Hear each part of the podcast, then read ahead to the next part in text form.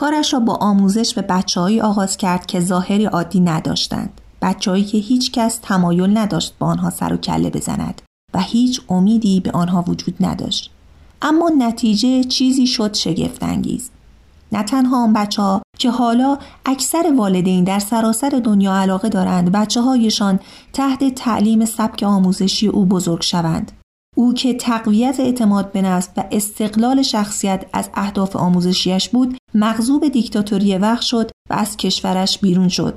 اما صدایش هرگز قطع نشد. بارها پشت تریبون ها رفت و از حقوق زنان و کودکان صحبت کرد. صدایش را آنقدر بلند کرد که هنوز در گوش ها شنیده می شود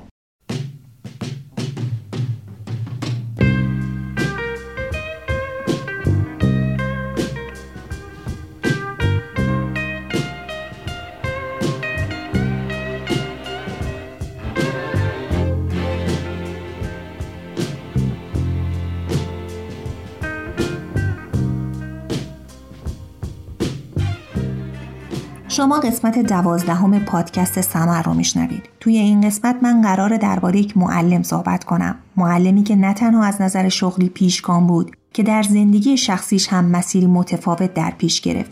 وقتی به عنوان اولین دانشجوی پزشکی زن از پله های دانشگاه بالا می‌رفت نه تنها از حمایت پدر برخوردار نبود که مورد تمسخر مردان دانشگاهی قرار گرفت اما چند سال بعد چنان اثرگذار شده بود که در سراسر کشورش به اون افتخار می کردند. قرار توی این چند دقیقه پیش رو از زندگی و کار ماریا مونتسوری بگم. معلمی یگانه که اعتقاد داشت بزرگترین نشانه موفقیت معلم این است که بتواند بگوید بچه ها حالا دیگر می توانند کارها را خودشان انجام دهند. انگار من وجود ندارم.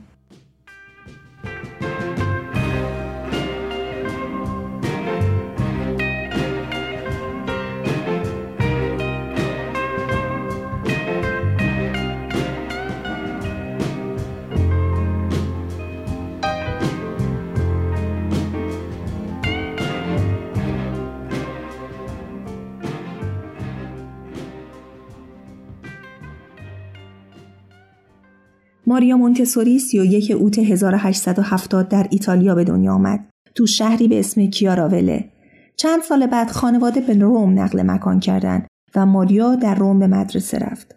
مادر ماریا که زنی لیبرال بود اونو تشویق کرد برای ادامه تحصیل به یک مدرسه فنی بره جایی که دخترای کمی وارد می شدند. ماریا در مدرسه چیزهایی می‌دید که براش ناخوشایند بود و مدام دربارش فکر می‌کرد. سیستم آموزشی اون وقت ایتالیا به شدت سنتی و خوش بود. معلم جلوی کلاس می ایستاد و حرف می‌زد. اجازه مشارکت و اظهار نظر به بچه ها داده نمی‌شد و اونا موظف بودند تکالیفی را انجام بدن که معلم معین می‌کرد. این فضای آموزشی ماریا رو به فکر فرو برد که مدرسه چطور نباید باشه. مدرسه که تمام شد ماریا قصد کرد در رشته پزشکی درس بخونه. تا قبل از این هیچ زنی تو ایتالیا پزشک نبود و بیمارستانها و مراکز درمانی فقط پزشک مرد داشتند. این تصمیم ماریا با مخالفت پدر مواجه شد و البته حمایت مادر. سال 1890 ماریا وارد دانشکده پزشکی شد و شش سال بعد در حال فارغ و تحصیل شد که روزنامه ها با اون به عنوان اولین پزشک زن مصاحبه می کردند. خودش در این باره به دوستش می نویسه من به چنین جایگاهی رسیدم. شهرت. نه به خاطر مهارت یا هوشم بلکه به سبب شهامت و بیتفاوتی هم به مخالفت ها مشهور شدم. این چیزی است که هر کس بخواهد می‌تواند به دست بیاورد اما برای رسیدن به آن تلاش جانفرسایی لازم است.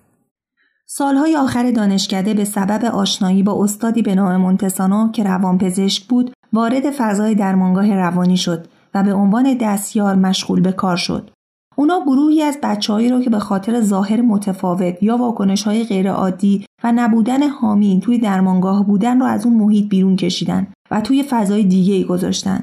ماریا که رفتار بچه ها رو با دقت زیر نظر گرفته بود اعتقاد داشت بچه ها به خاطر عدم توجه و نبود سرگرمی دست به واکنش های غیرعادی می‌زنند. این بود که مسئولیت اونها رو به عهده گرفت و اونها رو تحت آموزش قرار داد. اون وسایل ساده ای در اختیار بچه ها گذاشت و با همین ابزار و وسایل به اونها خوندن و نوشتن یاد داد. توی این دوره رابطه اون با استادش عمیقتر و نزدیکتر شد. نتیجه اون این بود که اونا صاحب فرزندی شدن که البته نامشروع بود و این کار برای جامعه اون موقع اصلا قابل قبول نبود. ماریا نام خانوادگی خودش رو برای پسرش انتخاب کرد اما چون نمی‌تونست بچه رو نگه داره پسرش رو به خانواده ای سپرد تا ازش نگهداری کنند. این ضربه چنان بر ماریا تاثیر گذاشت که سعی کرد خلای فرزندش رو با انرژی بیشتر برای بچه ها پر کنه. ماریا مونتسوری تمرکزش رو گذاشت روی امکان آموزش به بچه های آموزش ناپذیر و تربیت حواس و اهمیت نزدیک شدن به مفهوم از طریق شکل های محسوسی که بچه ها می‌تونستن لمس کنن یا ببینن. در واقع اساس نظام آموزشی مونتسوری مشاهده و حس بود. سال 1900 اون دوباره به دانشگاه رفت و رشته روانشناسی رو انتخاب کرد. در سال 1906 از مونتسوری خواسته شد که مراقبت از بچه های کارگران مهاجر رو به عهده بگیره.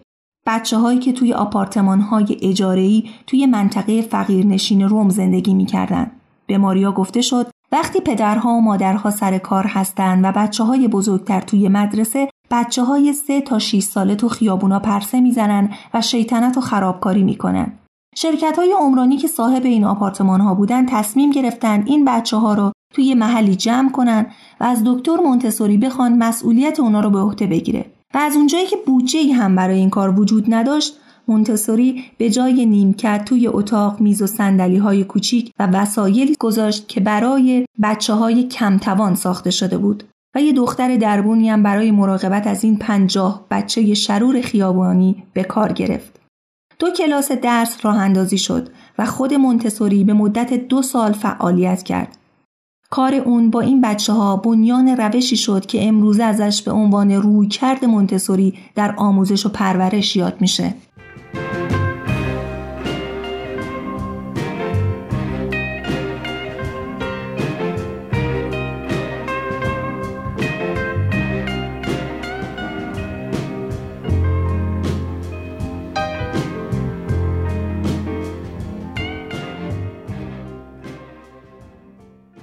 ششم ژانویه سال بعد توی روم خیابان مارسی سن لورنزو شماره 58 اولین خانه کودک باز شد. ماریا مونتسوری مواد آموزشی رو با توجه به نوع کاربردشون برای بچه ها تغییر داد و اونها رو برای استفاده بچه هایی که دچار مشکلات یادگیری نیستن مناسب سازی کرد. حالا نگرش ماریا به روح بچه ها گسترده تر شده بود و همین شد بنیان اکتشافات و نوآوری های اون که توی کتابش توضیح داده کتابی با عنوان روش مونتسوری که سال 1912 چاپ شد. توی این کتاب ماریا بچه ها رو اینطور توصیف می‌کنه. می توانند برای مدت طولانی تمرکز کنند. از تکرار و نظم لذت می‌برند. می توانند خواندن و نوشتن بیاموزند. از آزادی و حرکت و انتخاب لذت می‌برند. فعالیت های هدفمند را دوست دارند. خودجوش هستند. رفتارهایی دارند که نه به مجازات نیاز دارد و نه به پاداش. از سکوت و هماهنگی محیط لذت می‌برند و دارای عزت نفسند و خیشتندار هستند. این کشف های اون رو به این باور رسون که این ویژگی ها نشون دهنده گنجایش انسان بودنه. اون از این نظریه پشتیبانی می‌کرد که همه بچه ها باید تو محیط مناسب که رشد و پیشرفت طبیعی اونها رو آسون تر می‌کنه فرصت ابراز وجود داشته باشند در فاصله سالهای 1907 تا 1914 با گسترش جنگ جهانی اول میزان علاقه به شیوه آموزش و پرورش مونتسوری افزایش یافت. تا سال 1914 صدها مدرسه مونتسوری در اروپا، آمریکای شمالی و جنوبی، هند، سریلانکا و حتی پاکستان باز شدند.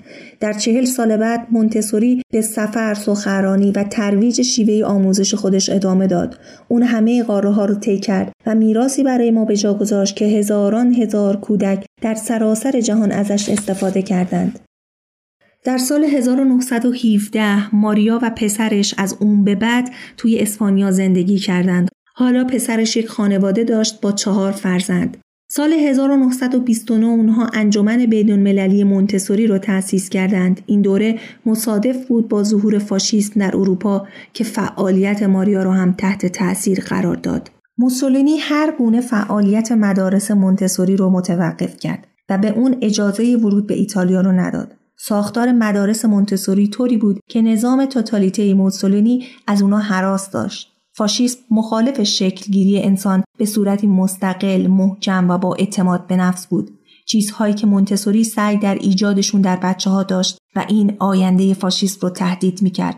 حکومت های استبدادی از هر نوع نظام آموزشی مبتنی بر خلاقیت، آزاداندیشی و اعتماد به نفس واهمه دارند و ساختار آموزشی مطلوب اونها ساختاری است که در نهایت انسانی مطیع دارای حد و مرز و در قالبی مورد قبول اونها بار بیاره. تحت این شرایط نازی ها هم تمام مدارس مونتسوری رو توی آلمان تعطیل کردند و هیتلر هم همپای موسولونی در حذف نظام آموزشی مونتسوری پیشگام شد. در سال 1936 ماریا که ساکن اسپانیا بود در نتیجه جنگ داخلی این کشور به انگلستان رفت و بعد به هلند. سه سال بعد از اون برای اقامتی کوتاه راهی هند شد برای یک سخنرانی اما آنچنان تحت تأثیر گاندی و دیدگاه های اون قرار گرفت که این اقامت هفت سال طول کشید.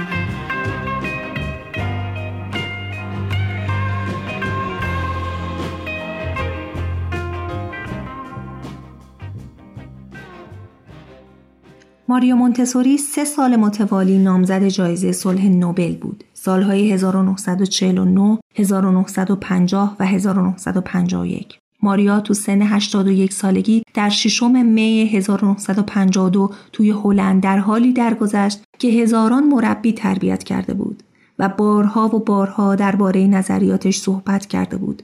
ماریا میراث کارش رو به پسرش ماریو مونتسوری واگذار کرد. روش مونتسوری بر این باور بود که توانایی های بنیادی بچه ها در سالهای اولیه زندگیشون یعنی بین 3 تا 6 سالگی شکل می‌گیره. این توانایی ها تنها از طریق مدرسه رفتن کسب نمیشن. بچه به دنیای قدم می‌ذاره که از قبل ساخته شده و البته مدام در حال تغییره. روش مونتسوری تاکید داره که بچه ها نیاز دارن زندگی کنند و زندگی کردن در این دنیا رو یاد بگیرن و خودشون رو با اون تطبیق بدن. بنابراین بچه نیاز داره توانایی های ضروری مثل تمرکز، استقامت، پشت کار، برای خود فکر کردن و توانایی تعامل با دیگران رو از همون بچگی کسب کنه.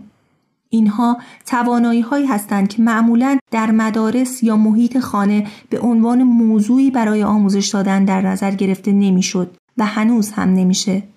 در این روش مونتسوری بر این باوره که نیازهای کودک طوری توسط محیط آماده و مناسب و حضور راهنمای بزرگسال مورد توجه قرار می‌گیره که بچه به طور طبیعی از نیازهای خودش و دیگران آگاه میشه و طوری بار میاد تا خودش اونها رو با روشهای خلاقانش پاسخ بده و بنابراین احساس رضایت، استقلال و خودانگیختگی می‌کنه و دارای نظمی درونی و خودخواسته میشه. وقتی ماریا وظیفه آموزش اون بچه های طبقه کارگر رو به عهده گرفت بچه ها رو بر اساس سن تفکیک نکرد بلکه همگی رو توی محیط قرار داد و شرایط رو طوری فراهم کرد که بزرگترها در آموزش کوچکترها نقش داشته باشند تا به این شکل آموخته هاشون مرور و تثبیت بشه و کوچکترها هم از بزرگترها یاد بگیرن. بعدها این شیوه جزء اصول مونتسوری قرار گرفت و جایگاه معلم رو به عنوان راهنما تعیین کرد. حالا تو سراسر دنیا و تو همین ایران اونقدر این روش مورد استقبال و توجه قرار گرفته که استفاده از روش مونتسوری در مهدها و مدارس عنوان و ابزاری برای جلب توجه والدینه و تأثیر ماریا مونتسوری بر شیوه آموزش و ساختار اون قابل انکار نیست. تأثیری که مرزها رو طی کرد و زمانها را پشت سر گذاشت و انگیزه ای شد برای تغییرات بیشتر و بهتر.